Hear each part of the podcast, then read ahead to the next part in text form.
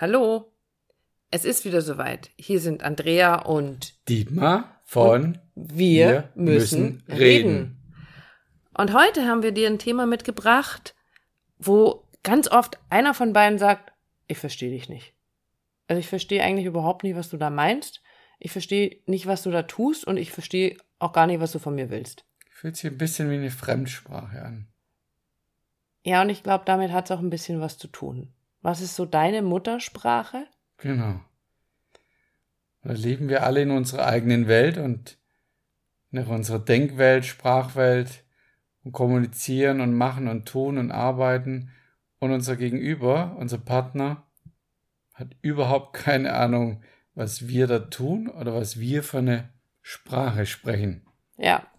Und dazu gibt es eine ganz, äh, ja, wir haben da dieses Mal mehrere Geschichten mitgebracht. Ähm, eine davon ist ein Ehepaar, die schon ganz, ganz lange verheiratet sind und ähm, irgendwann die Frau eben sagt, dass sie das Gefühl hat, seit ein paar Jahren, es ist irgendwie die Liebe ist verloren gegangen. Ihr Mann macht immer irgendwas und die, jeder Tag in der Woche ist genau vorgeplant ähm, sie sind, sie arbeiten beide, sind beide berufstätig und ähm, Montag bis Donnerstag gehen sie also arbeiten und dann gibt's abends Essen und dann sitzen sie vom Fernseher und dann schläft er ein und irgendwann wegziehen, damit es Zeit ist, ins Bett zu gehen und dann treffen sie sich mit am Freitag mit anderen Leuten und und also es ist alles ganz genau minutiös durchgeplant, aber wir reden nicht mehr miteinander.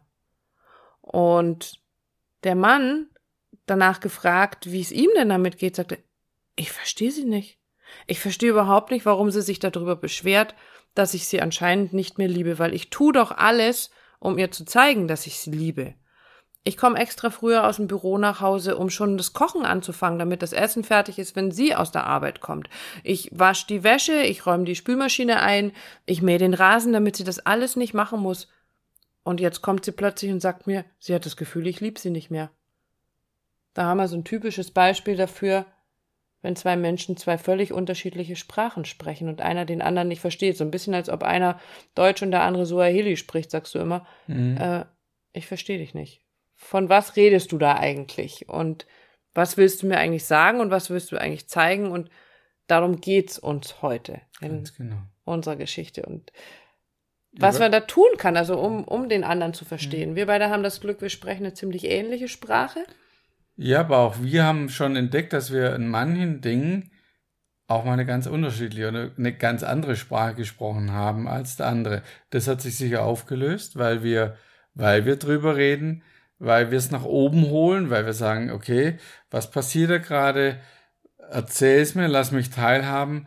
Und dann ist es auch schon leichter, dem anderen seine Sprache zu verstehen. Aber ich muss erst mal wissen, dass es diese unterschiedlichen Sprachen gibt, diese Muttersprachen aus seiner Prägung raus. Wo kommt er? Was ist sein, kein, sein, sein, sein Background, sein, wie ist er aufgewachsen? Wie war das Elternhaus? Welche Erfahrungen hat er gemacht? All das prägt diese eigene Muttersprache des, des Beziehungsstils, wie er mhm. umgeht mit dem Partner. Mhm. Und du hast es vorhin in so einem Vorgespräch so schön ausgedrückt, wenn ich in dieser Muttersprache aufgewachsen bin, ist es mir völlig schleierhaft, wie mich da irgendjemand nicht verstehen kann.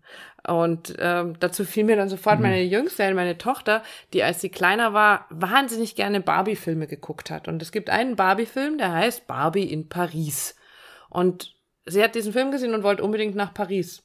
Und ähm, hat aber überhaupt nicht verstanden, dass die Menschen da eine völlig andere Sprache sprechen. Also die sprechen ja Französisch, Pia. Ja, aber nee, in dem Film sprechen die doch auch Deutsch. Das war ihr völlig schleierhaft und sie konnte es überhaupt nicht verstehen, so klein wie sie war, ich weiß nicht, sechs oder fünf, sechs, sieben Jahre alt, dass die sie nicht verstehen würden, wenn sie da hinkommt und sich mit denen unterhalten will, in ihrer Muttersprache. Und ganz oft geht es uns in einer Beziehung auch so, dass wir etwas ausdrücken wollen, was für uns völlig logisch ist und der andere dasteht und nur böhmische Dörfer sieht und eigentlich überhaupt nicht versteht, was wir da von ihm wollen.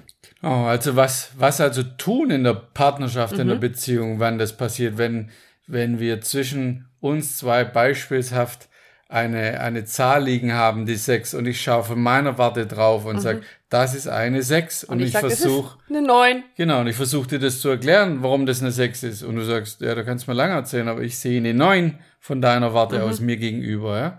Also, das macht gar keinen Sinn, das äh, zu diskutieren, sich drüber zu streiten. Weil dass, wir beide Recht haben. So ist es. Mhm. Es gibt, mhm. es gibt kein nur du hast Recht mhm. und ich habe Recht, sondern wir haben beide Recht. Aber was natürlich hilft, ist erstens, auch darüber haben wir uns vorher drüber unterhalten, was ist es denn letzten Endes, was hilft, ist die, das Verständnis, dass es unterschiedliche Sprachen gibt in der Beziehung, mhm. unterschiedliche Muttersprachen und dass es hilft, den, dem anderen seine Warte mal einzunehmen, weil wenn du oder ich, ja, bereit wären zu sagen, ich verlasse meinen Standpunkt von meiner, von meiner Sex und ich gehe mal auf deine Seite und schaue deine Zahl an und dann würde ich von deiner Seite draufschauen und sagen, stimmt, du hast so recht, da steht eine 9. Mhm. Interessant. Also es ist gar nicht so schwer. Es geht einfach nur darum, die, die, den Standpunkt zu verändern und vom Standpunkt des anderen dann mal drauf zu schauen. Es geht nicht darum, zu Ja und Amen zu allem zu sagen. Mhm. Es geht nur darum, mal von seinem Blickrichter oder seinem Blickwinkel von dort aus drauf zu schauen. Und wie immer, in dem, was wir da tun, geht es sowieso nur, wenn. Das Ego rausnehmen, ganz, ganz wichtig. Ähm, weil wie viele Streits finden statt? Oder eigentlich finde ich, oder glaube ich, bin ich davon überzeugt, dass alle Streits stattfinden, weil unser Ego angepisst ist. Mhm. Also das haut uns, spuckt uns ständig in die Suppe. Es geht immer darum, Recht haben zu wollen. Unser Ego will immer Recht haben und das erlaubt uns nicht, den Schritt nach außen zu machen und mal zu gucken, dass der andere in seiner Wahrnehmung, in dem, wie er es empfindet, in dem, wie er es sieht, wo er steht, welche Erlebniswelt ihn geprägt hat, vielleicht auch recht hat aus seiner Sicht. Und nur wenn ich das Ego rausnehme, kann ich mich in die Lage versetzen, mal aufzustehen von meinem Stuhl und darüber zu gehen und auf die andere Seite zu gehen. wir haben ein ein sehr schönes Ritual, wie ich finde, wenn wir so im Ego drin hängen. Es gibt immer bei jedem den Punkt, wo einer gerade nicht so im Ego ist. Und diese Chance zu nutzen und dann zum anderen zu gehen und zu sagen, lass uns versuchen auszusteigen. Lass uns jetzt den Schritt nach draußen machen und lass uns versuchen auszusteigen und von draußen drauf zu gucken. Das macht es langsamer, das Ganze. Es verlangsamt die ganze Situation. Das ermöglicht uns ein wirkliches Draufschauen, ein gemeinsames, egofreies Draufschauen. Und dann spricht man auch langsamer. Und das ist auch was, was einem bei dem Lernen einer Fremdsprache hilft. wenn die anderen langsam sprechen. Ja.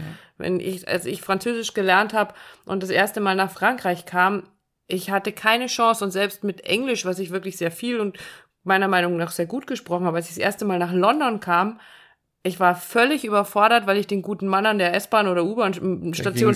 Ich habe keine Chance gehabt, den zu verstehen. Also macht langsam, sprich bitte langsam mit mir so, dass ich dich verstehen kann. Hilf mhm. mir, dich zu verstehen. Bleib nicht im Ego stecken, weil das kommt mit, mit dem Ego kommst du nur so weit, dass du sagst, ich verstehe dich nicht. Ja, genau. Dann bist du in der Sackgasse drin und von dort, von dort aus bewegt sich auch nichts. Weil das Ego hat gar kein Interesse dran, dich zu verstehen, weil ich will ja, dass du mich verstehst und nicht ich dich.